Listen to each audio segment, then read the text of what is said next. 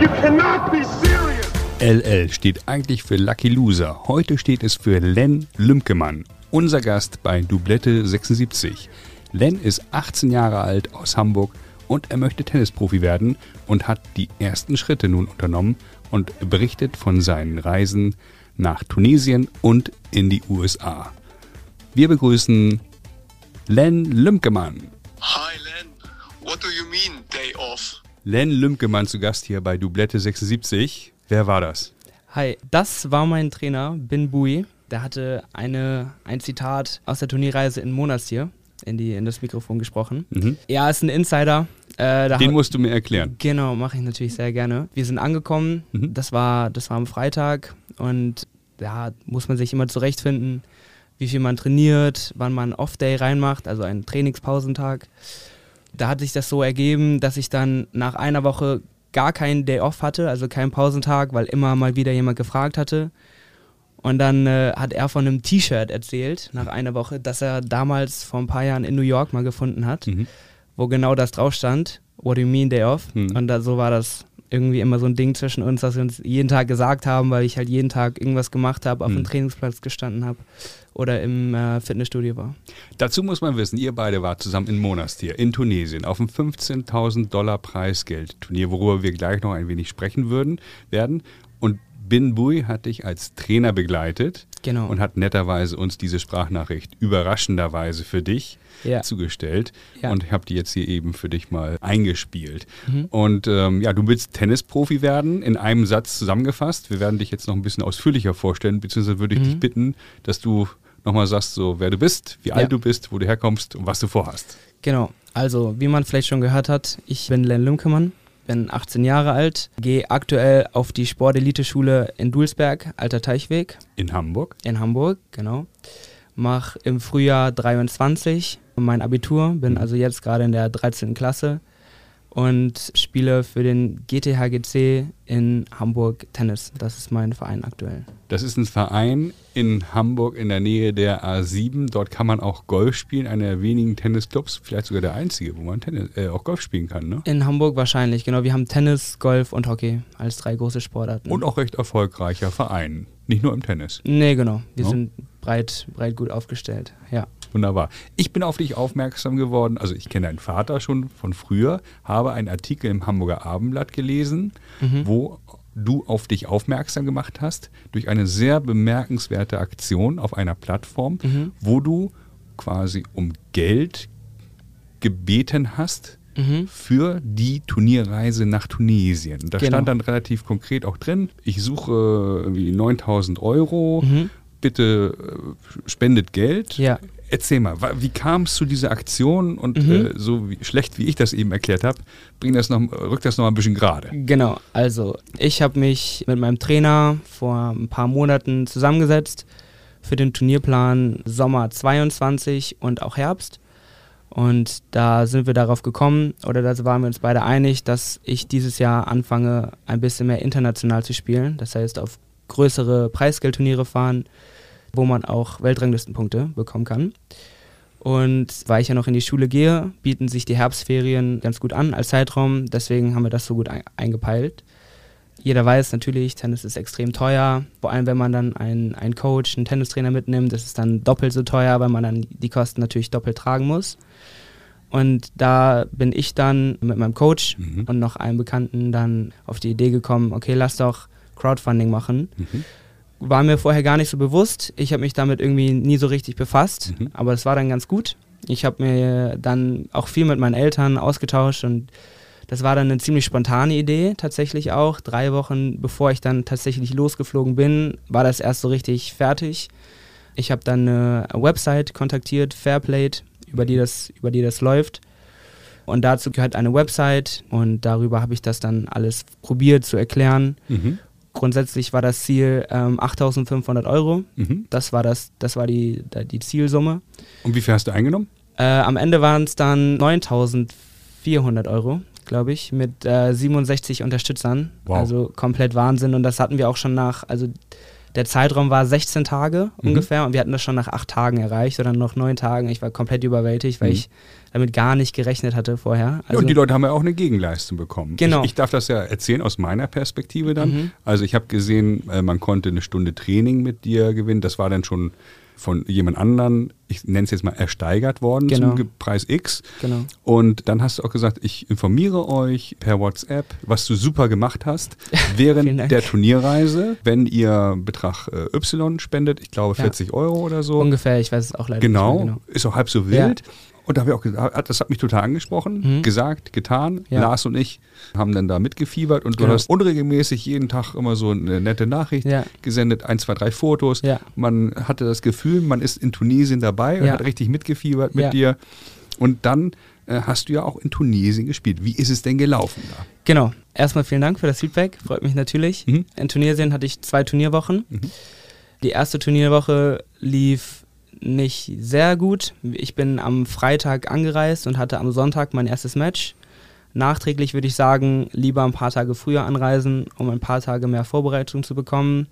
Ich war dann am Sonntag in der Mittagssonne um 13 Uhr auf dem Court. Da hatten wir dann 30 Grad. Äh, und ich bin vorher mit der Vorbereitung in Hamburg, war ich dann bei einer Halle 15 Grad, wo es draußen geregnet hat, was natürlich jetzt nicht optimal ist. Also bin ich am Sonntag auf dem Platz nicht so richtig gut zurechtgekommen. Mhm. Und ja, es war dann äh, ein glattes Ergebnis gegen einen Franzosen, der dann sich qualifiziert hat in der Woche und Halbfinale gespielt hat. Mhm. Also auch nicht so ein schlechter Gegner, aber ich hatte auf jeden Fall Chancen. Auf jeden Fall ein bitteres Match. Hatte der einen Weltranglisten-Ranking? Du hast ja noch keinen ATP-Punkt, wenn ich genau. das richtig sehe. Ich habe keinen. Er stand, glaube ich, 1200. Okay. Äh, steht aber jetzt schon Top 1000 durch die guten Ergebnisse die letzten Woche. Mhm. Genau, und dann ähm, war ich also quasi raus aus dem Einzel. Und was macht man dann? Dann trainiert man jeden Tag wie verrückt. Dann trainiert man, genau, man hat ja Turnier, äh, der beste Ort, um sich gute Trainingspartner zu besorgen. Jeder, das ist äh, ein Monatsziel, einmal noch zur Erklärung, das ist so ein Resort-Turnier, so ein Hotel Ja. quasi, wo alle Spieler untergebracht sind Mhm. und du siehst alle Spieler beim Frühstück, Mittagessen, Abend.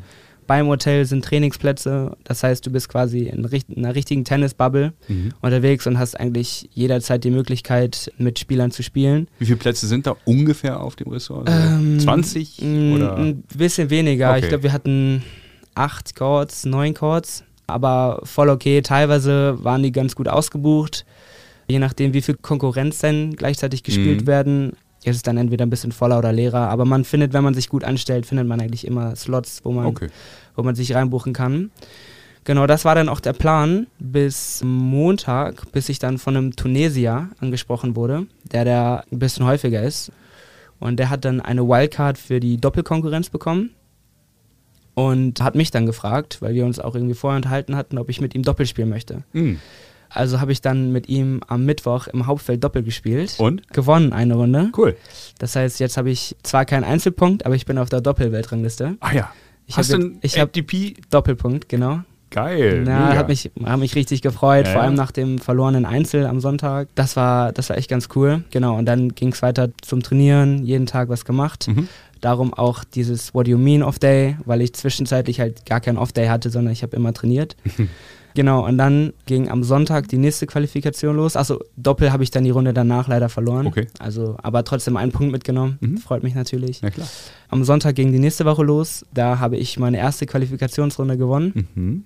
zweite am Montag habe ich dann leider verloren. Das Match war aber deutlich, deutlich besser. Ich bin viel besser klargekommen. Muss den zweiten Satz eigentlich gewinnen. Ich glaube, das Ergebnis war 3-6, 5-7. Hatte 5-3 im zweiten, machst du nicht zu. Gegen servier- Chinesen, ne? Genau, gegen Chinesen. Serviert zum, zum Satz im zweiten, Ja. krieg es nicht zu Ende. Bitter.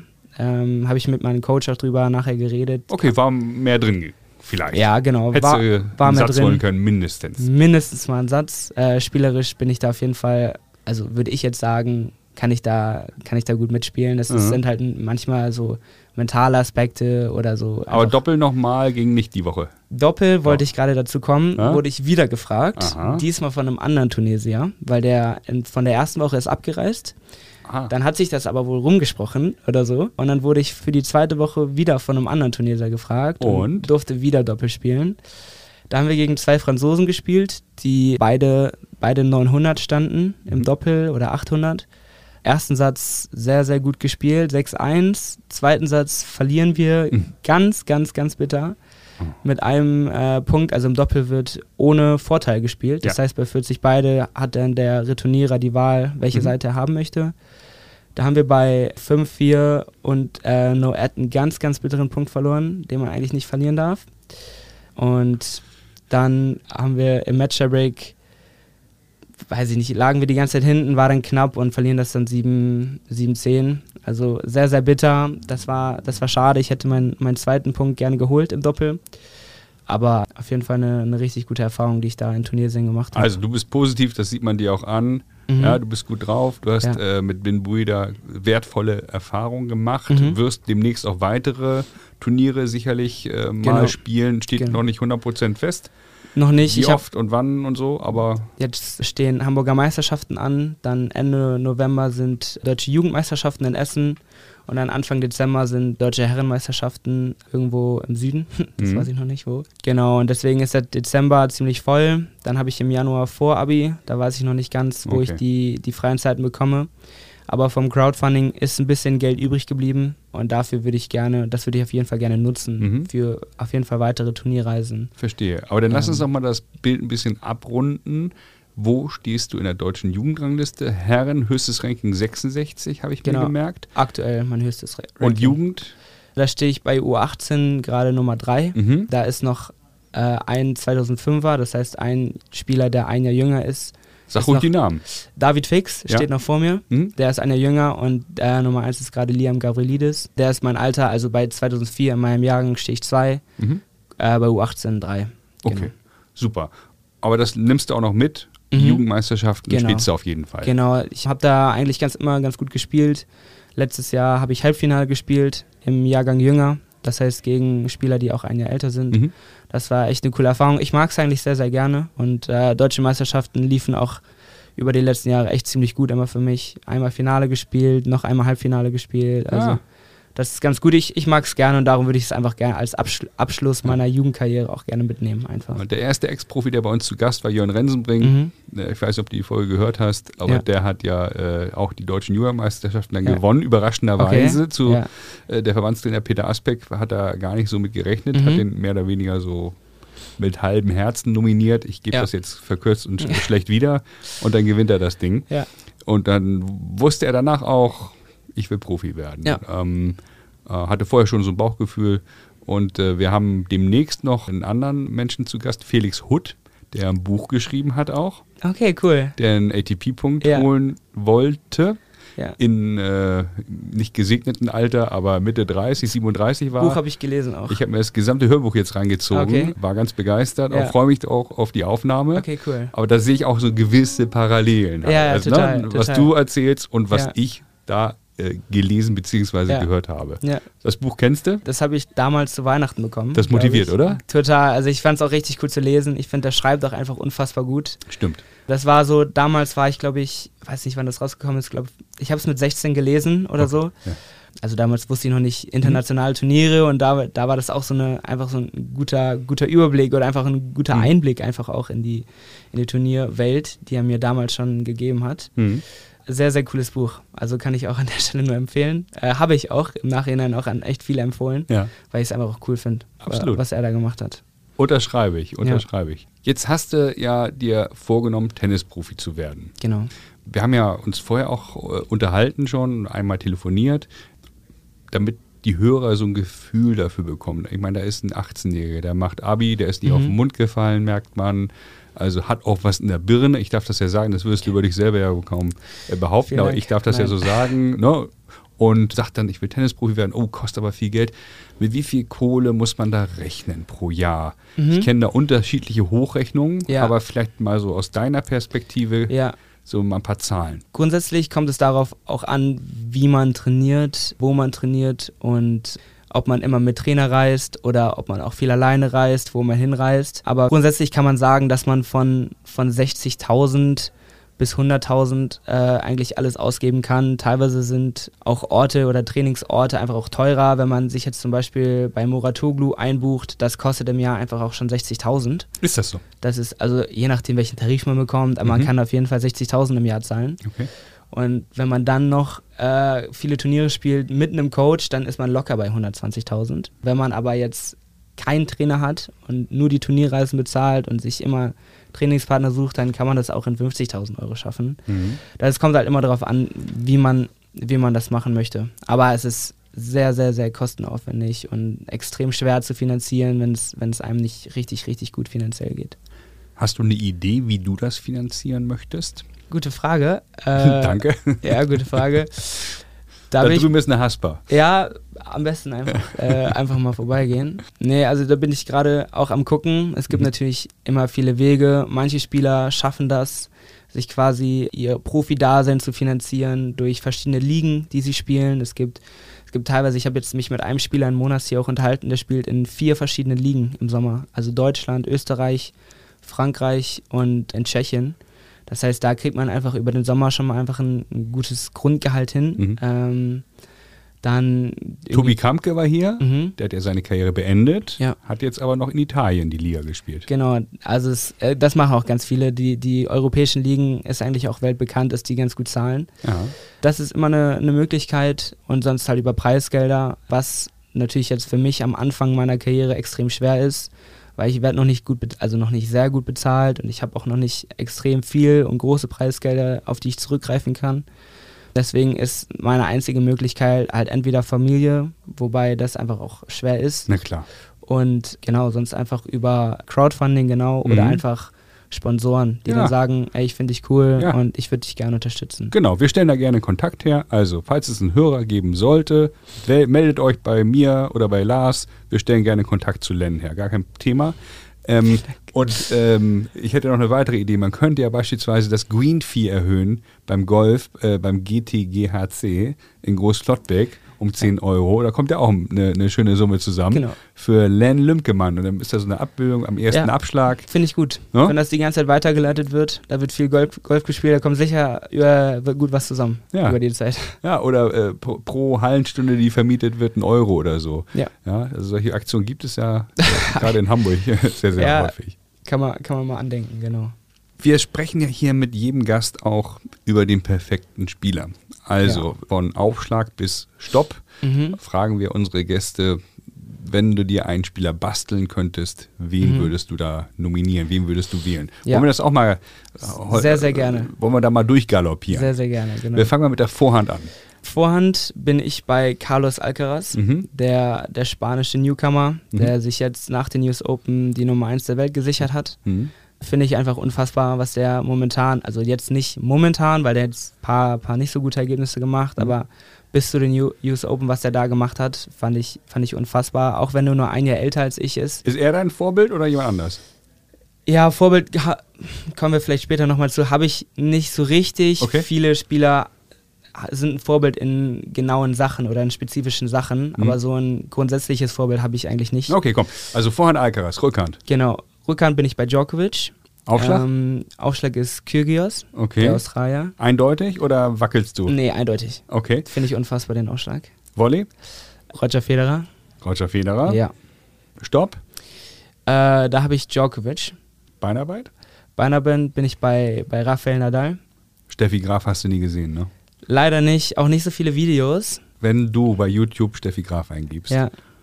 dann würdest du Rafa nicht nennen. Dann will ich, okay, dann, dann mache ich das auf jeden Fall mal nach der Aufnahme und gucken wir dann. Frag mal deinen Vater nach Steffi Graf. Okay, ja, nee, ich kenne die natürlich. Leider Ja, weiß ich klar. jetzt nicht, äh, wie ihre Beinarbeit war, aber wenn du das sagst, dann wird die wohl gut sein. Nein, aber es ist ja so, ich meine, es gibt halt viele, die eine gute Beinarbeit haben. Manchmal denke ich auch so, ah, Schwarzmann, der ist ja auch so schnell auf Ja, den ja, Beinen. Wer will denn, gibt es einen lieben Gott im Tennis, der darüber entscheidet, ob Nadal, Schwarzmann oder Steffi Graf die beste Beinarbeit haben? Nein, Mhm. jeder, das ist subjektive Wahrnehmung Genau, dann. genau.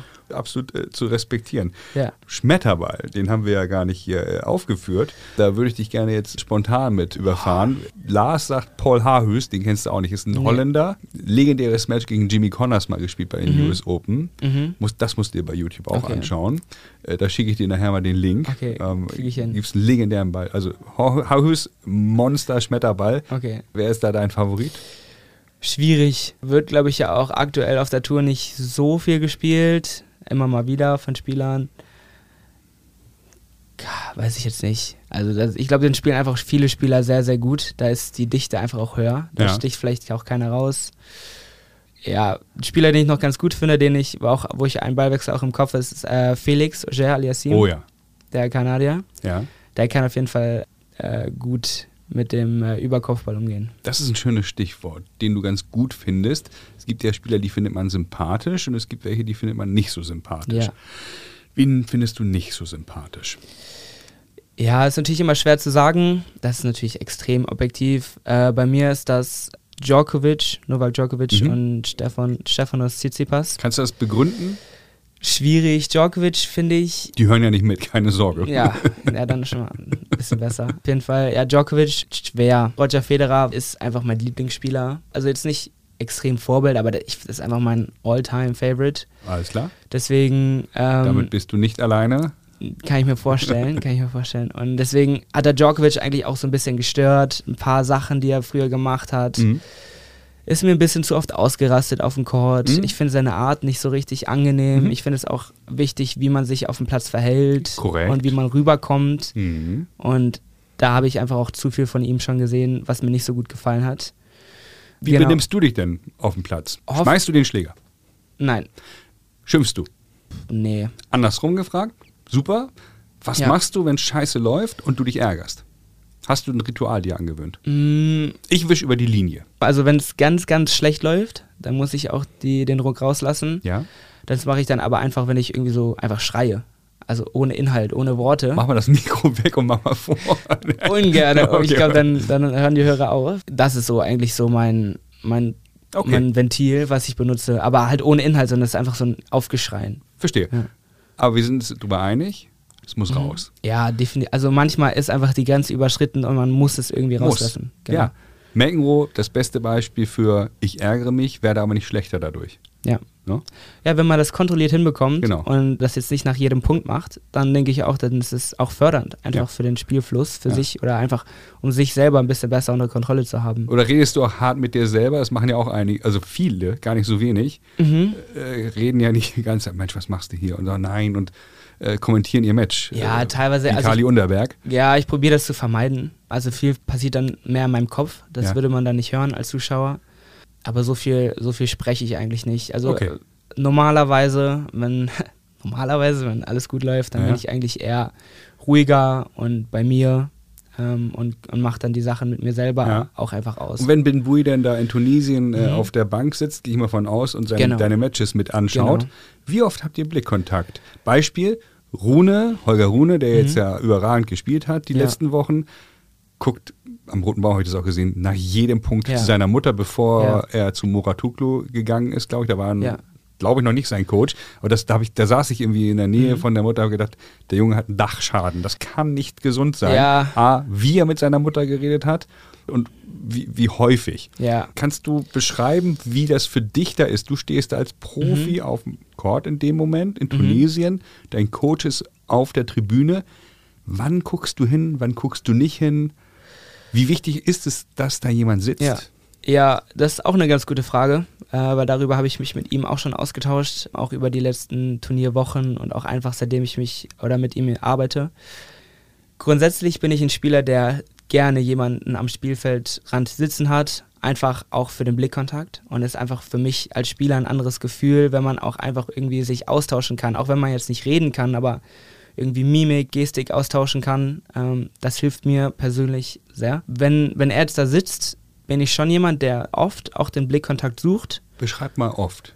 Nach jedem Punkt. Nee, also ich würde nicht sagen nach jedem Punkt, weil manchmal fühle ich mich auch einfach so, dass ich das lieber mit mir selber irgendwie ausmache. Nach Ja. einem Fehler bin ich jetzt nicht irgendwie bei ihm und Mhm. fuchtel mit meinen Händen rum. Mhm. Das kommt oft vor. Mhm. Keine Ahnung, also jetzt, wenn man, wenn ein, ein Spiel vier Punkte hat, fünf Punkte hat, Mhm. bin ich bei, bei drei Punkten bin ich Ja, bei ihm. okay. Also es ist schon relativ häufig. Und ich brauche es auch. Also das gebe ich auch zu. Also es hilft mir einfach, auch wenn es nicht mein Trainer ist, sondern Ja. wenn es meine Schwester ist, mein Bruder ist, meine Mutter ist, mein Vater ist, ähm, einfach der Blickkontakt. Ja, das kennen wir alle. Wenn Das- einer wenn es die Mannschaftskameraden sind, Genau, das die macht, für einen klatschen. das macht gar keinen Unterschied, sondern einfach, dass da jemand da ist. wenn es dann sehr, sehr schlecht läuft, dann fange ich auch einfach an zu reden, auch quasi mit meiner Box Ja. oder mit meinem Coach an zu reden, auch wenn der nicht antworten kann, aber Ja. einfach das mal so verbal loszulassen Ja.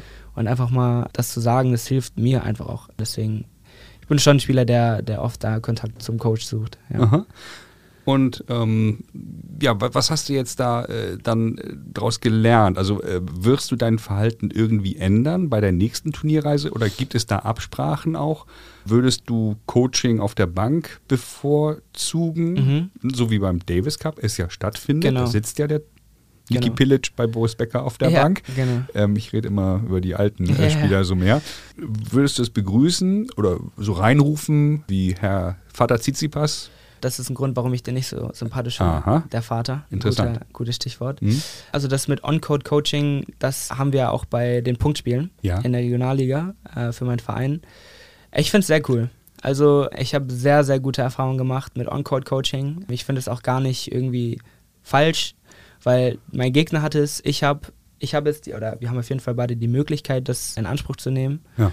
Und ich finde es sehr cool, weil es auch eine andere Dynamik noch mit reinbringt, weil man hat dann quasi den kontrollierten Austausch. Ja. Man, man kann auch so sagen, was findest du, was finde ich, was ist deine Idee, was ist meine Idee und Hast du beim Paddle-Tennis letztens gesehen, irgendwie auf Sky? Mhm. Da ist auch permanent Ja. ein Coach auf der Bank. Ähm, beim Tischtennis ist es, glaube ich, auch so. Wir kennen es vom Davis Cup. Also Ja. das wäre für mich jetzt auch nicht so, dass ich denke, oh Gott, die ganze Sportart, oh nein, wie kann man dann da Genau. jemanden hinsetzen? Ja. Und ich denke so, ja, why not? Ich meine, ja, ich finde es gut. Ich weiß nicht, ob du das mitbekommen hast, jetzt gerade sind ja diese Next Gen ATP Finals in Milan mhm. und da ist es auch erlaubt. Da ich Ja.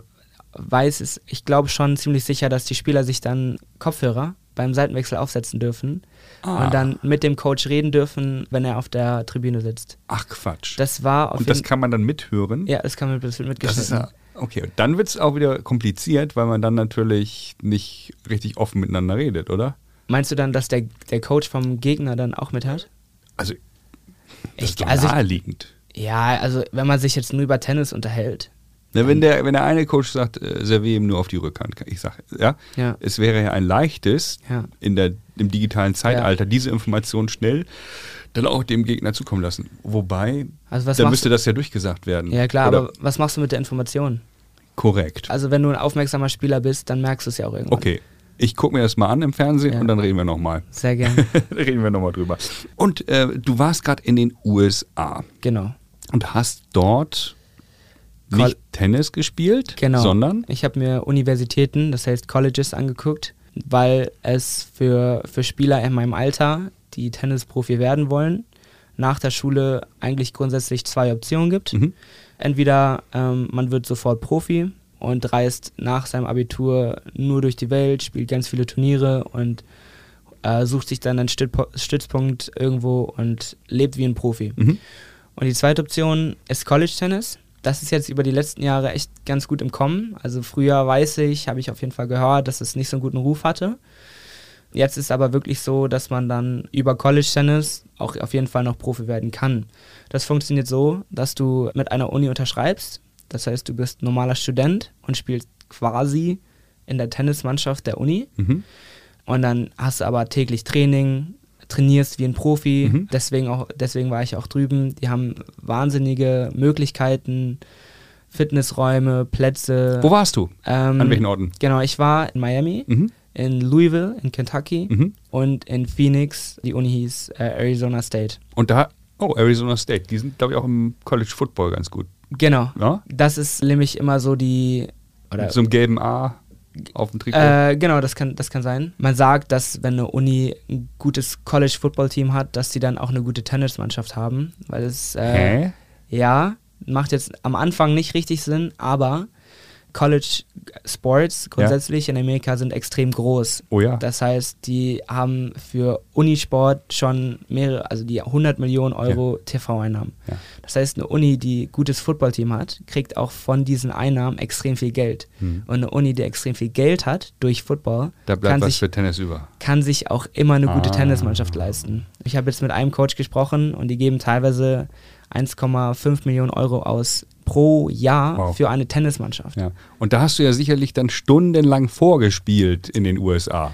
Genau, das ist nämlich auch an keine Problematik, ein bisschen was komisch ist, wenn man nämlich auf diesen Official Visits heißen die. Das heißt, die Uni fliegt dich ein, zahlt für deine Hotel, zahlt für deine Flüge. Und wenn du auf so welchen Visits bist, darfst du nicht Tennis spielen. Also die Regel ist so. Wieso das denn nicht? Ja, es, es macht keinen Sinn. Du, die, die Coaches dürfen dich nicht spielen sehen. Du darfst nicht mit der Mannschaft trainieren. Aber du willst da doch hin, um Tennis zu spielen. Warum dürfen die dich denn nicht Tennis es spielen ist, sehen? es ist ganz komisch. es Ich muss habe doch irgendeinen Grund dafür geben. ich hab mit ganz, ganz vielen drüber gesprochen und jeder sagt, dass die Regel keinen Sinn macht. Also selbst die Coaches sagen. Ähm, Weil du also meintest irgendwie, man, man, man möchte den Spieler schützen.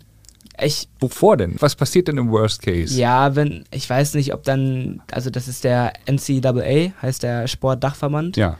dass die denken, wenn man vorspielt und dann nicht gut äh, spielt, dass man dann ein schlechteres Stipendium bekommt. Äh, ich ich kann es dir nicht erklären. Okay, alles klar. Ähm, Weiß aber aber eine keiner. Videokassette äh, darf man einreichen. Genau, darum bitten die auch. Aha. Ähm, also die Sahne-Stücke. Das hast du auch gemacht? Ja, ich hatte aber auch das, äh, die Situation, dass die Coaches mich dann kontaktiert haben, die amerikanischen Coaches, und die sind dann eingeflogen nach Deutschland und meinten, Wie bitte? äh, genau, die haben dann gesagt, jo, wir finden dich gut, wir würden dich gerne mal in Hamburg besuchen. Wie lang ist das Video? Äh, was ich denen geschickt habe, das Ja. war, das war ein Match, also Ein ganzes Match. ein anderthalb, genau, ich habe ein Match aufgezeichnet und denen geschickt. Ah, okay, also nicht so ein Best-of, Vorhand, Rückhand. Gibt es auch. Ähm, Hast du so ein Video? Habe ich, musste ich nicht machen. Also es wurde nie also nachgefragt, deswegen Ah. muss ich das nicht machen. Aber okay, du hast ein Match filmen lassen, eingereicht. genau, genau. Und dann ähm, wurde Äh, ich halt Wo du kontaktiert. die Brille verteilt hast, 0 und 0. Ja, kann man machen, äh, aber das merken die Coaches natürlich auch, Ja. wenn man dann nur die besten Schläge da zusammenschneidet. Auf jeden Fall, die haben mich besucht, weil die natürlich wissen, dass das mit die einzige Chance ist für die, wo die mich sehen können. Der eine ist aus genau Kentucky, Louisville eingeflogen, Nur für dich. Nur für mich. Also ist Hamburg gelandet, hat mich einen Tag spielen sehen und die verbinden das dann meistens. Dann äh, Deutschland, Hamburg, dann war der noch in, Hoffentlich. in Frankreich. Dann, Okay. also ich war der Einzige in Hamburg. Der ist quasi für, insgesamt haben wir vielleicht äh, drei, vier Stunden zusammen verbracht, Ja. ist der für mich äh, nach Deutschland geflogen. Nach Das ist aber spannend. Und dann hast du dir einen Trainingspartner schnell organisiert, damit der dich sehen kann? Oder hat er mit dir gespielt? Nee, der saß am Nee, Rand. Genau, die. Und dann habt ihr euch unterhalten ein Stündchen? ja, genau. Es gab dann. Was stellt ihr für Fragen? Boah, ich glaube, die, woll- die, die wollten mich erstmal kennenlernen, wollten deren Uni auch vorstellen, fragen dann natürlich auch, wie ich ticke, was so meine Sachen auf dem Court sind, welcher welche Spielertyp ich bin, was mein Ziel ist. Mhm. Das war die eigentlich die Hauptfrage bei, bei den meisten, was mein Ziel ist. Okay. Weil äh, viele Unis suchen entweder nur nach Spielern, die Profi werden wollen Mhm. und die nehmen keine Spieler, die sich nicht sicher sind. Das heißt, wenn du bei der, wenn die dann Ja. gekommen wären und ich hätte gesagt, ja, ich finde Tennis schon ganz cool, aber, aber, ist ich nicht alles im Leben. Genau, genau. Dann hätten die den Tag natürlich weiter mit mir Ja. verbracht, aber dann hätten die auch gesagt, okay, ich glaube, du passt nicht so gut zu uns. Das war nicht der Fall bei mir, weil ich Mhm. möchte Tennisprofi werden Mhm. und äh, ich finde Tennis richtig geil. Hm? Und deswegen hat es dann gut geklappt. Und dann haben die mich quasi besucht, fanden das ganz gut, dann meinten die, ey, wir würden dich gerne einfliegen lassen nach Amerika. Und genau, das war dann die eine Woche, die ich jetzt vor, vor ein paar Tagen in Amerika war. Und wann bekommst du Rückmeldung, in wie vielen Wochen, in wie vielen Monaten von den drei Unis, die du jetzt besucht Mhm. hast? Rückmeldung? Ja, wann antworten die? Also, Was meinst du? Na, ob die dich nehmen oder nicht. Achso, ja, die wollen mich alle. Also, Wie, du, die, die haben alle drei zugesagt. ja, die fliegen einen nur ein, wenn die einen wollen. Das weiß ich ja nicht. Ja, genau, also, Ach, du hast jetzt die Qual der Wahl. ja, ja, genau. Und also, wann entscheidest du dich denn so rum? Ja, genau, das ist die bessere Frage. Danke. Es gibt keine offizielle Deadline, die man, an die man sich halten muss. Man sagt aber, dass so für das Semester 23 im Herbst Ja? sollte man sich schon Anfang des Jahres, Januar, Februar, sollte man das sich schon entscheiden. Oh, Len under pressure. Then under pressure. Ich habe jetzt erstmal drei Turniere im Dezember. Das habe ich auch so kommuniziert, dass ich mich dieses Jahr noch nicht entscheiden werde, weil da Okay. einfach noch zu viel passiert. Aber ich muss mich dann im Januar, Februar entscheiden, welchen Weg ich einschlage, ob ich direkt Profi werde Okay. oder ob ich College äh, Tennis spiele, Aha. was einfach auch viel ist und darum muss ich mir extrem viel Zeit Ich frage dich nicht, welche äh, Uni du wählen möchtest.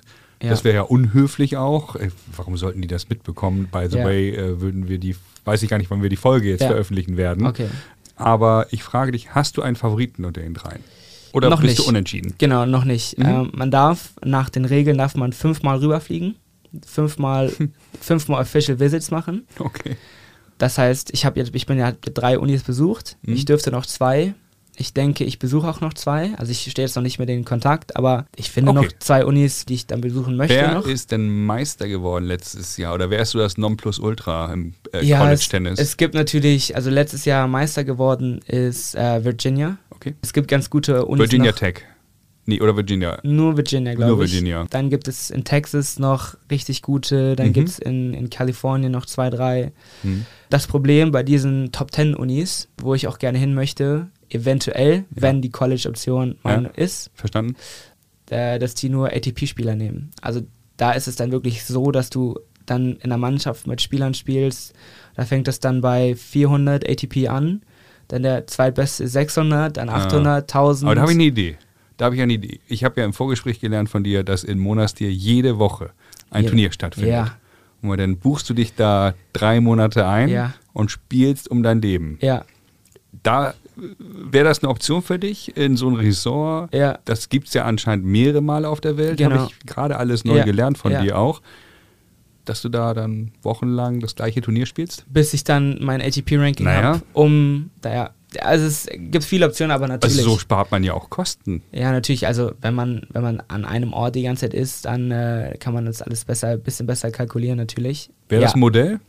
Das wäre das wär ein Modell. Hast du nicht jemanden da getroffen, der da auch. Wie lange war der da vor Genau, Ort? also mein Gegner, von dem ich erzählt hat, äh, Der Chinese? der Chinese, genau, Ja. in der zweiten Woche, der hat da, der war die 19. Woche. Hat 19. Der, 19 Wochen hat der dann Turnier gespielt. Jede Woche das gleiche Turnier. genau. 15.000 Dollar Preisgeld. 15 Dollar, äh, genau. Seit 19 Wochen lebt er in seinem Hotelzimmer. Es gibt aber auch Spieler, die, die leben da seit einem Jahr. Ein Jahr. Ein Jahr leben die in dem Hotel. Das ist auch wirklich nur Und das spielen Hotel. jede Woche das Turnier. und spielen jede Woche das Turnier. Und ja, es ist halt ganz verschiedene Gründe. Also manche machen das. Also es gibt auch ein paar Europäer, Deutsche. Ich habe jetzt mit einem geredet, der ist jetzt, der war jetzt die achte Woche da. Mhm. Achte, neunte, das sind zwei Monate. Das gibt, das passiert auch schon mal. ja. Macht dann einfach Sinn, wenn man sagt, okay, ich Ja, will jetzt einfach Matches haben und gute Trainingspartner. Das ist gar nicht verwerflich, dass man sich dann einfach einbucht für zwei Monate. Ähm, Das werde ich Lars mal vorschlagen. Den schicke ich da mal hin. Ja, Der brennt wieder. ja, glaube ich. Ja. Äh, Auf jeden Fall würde auch reinkommen in die Draws. Deswegen, Auf jeden äh, Fall. Die sind, da kommt man eigentlich immer rein. Deswegen sind die auch so beliebt. Ja, und die, die Spieler, die dann teilweise ein Jahr da wohnen, die dann im Januar kommen und im Dezember wieder abfahren, das hat verschiedene Gründe. Ich habe auch mit einem gesprochen, der kommt, weiß nicht mehr ganz, wo der herkommt, aber da war auf jeden Fall Krieg, wo er herkommt. Hm. Und er wohnt mit seinem Vater seit einem Jahr im Hotel. Und die sagen, bei uns ist es so gefährlich zu Hause. Ich liebe aber Tennis. Wir können uns das finanzieren, hier ein Jahr zu wohnen. Mhm. Und ich habe hier die Möglichkeit, Profi-Tennis zu spielen und zu trainieren. Und äh, dann bucht er sich da ein. In ein Jahr. im Dann Hotel. macht man wahrscheinlich einen guten Deal mit dem Hotelbesitzer, der Genau. parallel das Turnier veranstaltet. Genau. Und dann spart Also- man wieder so ein paar Euro. Genau. Je länger man bleibt, desto mehr Geld kann man sparen natürlich. Ich finde es echt ganz cool, wie es da läuft. Es ist natürlich halt eine extreme Tennisbubble. Das Hotel ist, glaube ich, auch zugänglich. Ich weiß es gar nicht, aber ich glaube, es ist auch zugänglich für normale Urlauber. Ähm, in der Zeit, die ich jetzt da war, habe ich, glaube ich, vier gesehen. Vier Okay. oder fünf Urlauber. Äh, sonst ist es wirklich ein reines Tennishotel und du überall, wo du hingehst, sind Tennisspieler, Coaches, Betreuer, überall. Das ich überlege gerade, also wenn ich da Urlaub machen würde, würde ich cool finden. Wenn ich nicht Tennis interessiert wäre, würde ich denken, wo bin ich denn hier gelandet? Ja, ich weiß auch gar nicht, ob die, ob die Urlauber, die sich da einbuchen für Hm. ein, zwei Wochen, das wissen, dass da, dass da nur Tennis gespielt wird. Also, äh, das wäre vielleicht ganz interessant mal für die zu erfahren, ob sie sich dann immer noch ent äh, so entscheiden, da dann ja. Urlaub zu machen. Ja. Aber das Hotel ist, ist auch schön, einfach. Also ich, da eine, eine coole, eine coole Landschaft, die, Okay. haben, die haben einen Pool, es ist, ist Okay. sauber, also Okay. Monastir, es gibt Gute Rahmenbedingungen. extrem gute Rahmenbedingungen. Wunderbar. Darum ist es auch so beliebt geworden über die, letzte, die über letzten Monate und Jahre. Ja. Es gibt auch so welche Turniere, die auch überall oder das ein ganzes Jahr sind. Nicht wie Felix Hood in Uganda, oder wo war das? Ja, ich glaube, Isla? Islamabad gab es ja auch. auch. Ja, und äh, da gibt es teilweise, ich glaube, die spielen aber nicht ein komplettes Jahr, kann ich mir aber auch vorstellen. Also, keine Ahnung. Da ist es wirklich so, dass man dann Bedingungen hat, wo man dann ein dreckiges Hotelzimmer hat mit Kakerlaken und äh, ich weiß, es, ich will es mir gar nicht vorstellen. Also Monastir war aber war echt, war echt super. Da bin Aber ich gut klargekommen. Super, wunderbar. Ich würde vorschlagen, wir kommen langsam zu Ende. Ähm, wie kann man dich kontaktieren, wenn man dich unterstützen möchte in Zukunft? Ein paar Leute hören ja unseren Podcast, viele eben mit einer hohen Affinität zum Tennis. Mhm. Ja. Viele auch ja, haben ein Herz für Talente. Mhm. die Profi werden möchten, Ja. wenn da jetzt äh, jemand bei ist, der sagt, oh, das ist aber ein sympathischer junger Hamburger Kerl hier, den möchte ich mal unter unterstützen mit, mit dem Groschen. Ähm, wie kontaktiert man dich? Ich bin nicht aktiv auf Social Media, das heißt, das ist keine gute Möglichkeit. Das macht dich erstmal sympathisch für mich. Okay, ja, also das war meine persönliche Entscheidung. Ich Mhm. bin, ich mache es einfach nicht gerne. Ich, ich poste nicht gerne Bilder und will da irgendwie meine Privatsphäre da so, so groß wie möglich schützen. Mhm. Auch ich habe eine E-Mail len.lümkemann mit ue at gmx.de. Wunderbar. Äh, da kann man mich jederzeit kontaktieren. Und da kriegst du jetzt 4900 Ich E-Mails. hoffe, ich hoffe ganz, ganz viele E-Mails, die ich natürlich auch alle sofort beantworten werde. Ja, ja. Da bin ich, da bin ich erreichbar und Wunderbar. da kann man mich kontaktieren. Prima. Len, dann danke ich dir sehr, sehr herzlich. Vielen, Äh, vielen Dank für die Einladung, habe mich sehr gefreut. Na, aber wunderbar. Würde mich auch freuen, wenn wir weitere Talente hier und da mal zu Mhm. Gast haben. Ja. es gibt ja das Porsche Junior Team bei den Damen. Bei den Damen, Gibt es ein genau. Äquivalent von den Herren? Von den Jungs? Äh, ich glaube, ohne Namen. Das heißt dann einfach gibt's DTB-Kader. DTB-Kader. Genau. Gibt es auch, die haben, die haben in den jüngeren Jahrgängen haben die Davis Cup. Ich weiß nicht, ob Mhm. das vergleichbar ist, dann für jeden, für jeden Jahrgang. Aber es ist, der DTB hat auch auf der Männerseite äh, auch Kader. Ja, also die- das ein oder andere Talent kennen wir noch. Ja. Die würden wir natürlich auch herzlich einladen, hier mal vorbeizuschauen. Total, hat sehr viel Spaß zu gemacht. Sprechen, Ich sich kann zu es nur präsentieren. empfehlen, ja. ne, total sympathisch, als wenn du das schon zum hundertsten Mal gemacht hättest. Vielen Dank. Absoluter Medienprofi. Alles Alles. Gute, wir drücken dir die Daumen, Vielen, dass vielen du deinen Traum äh, erfüllen kannst und Profi Jo. wirst. Vielen, vielen Dank. Und äh, ja, wenn wir dich dann hier am Roten Baum irgendwann bei der Quali sehen, ich hoffe. dann peitschen wir dich zum Sieg. Ja, let's go. Würde mich auf jeden Fall freuen. Alles klar. Danke, Len. Cool, vielen, vielen Dank. Der heutige Tipp von Brad Gilbert, gesprochen von David Moon aus dem Buch Winning Ugly, lautet: Zwei Schläger. Das ist das Minimum. Wechseln Sie die Schläger von Match zu Match, dann halten sie länger. Wenn Sie oft spielen, nehmen Sie einen dritten mit, der weicher bespannt ist. Und einen vierten mit härterer Bespannung. Dublette 76 wird präsentiert von Karl Anders und Brainseeker Consulting. Folgt Dublette 76 bei Instagram oder LinkedIn. Dublette 76 wird präsentiert von Brainseeker Consulting.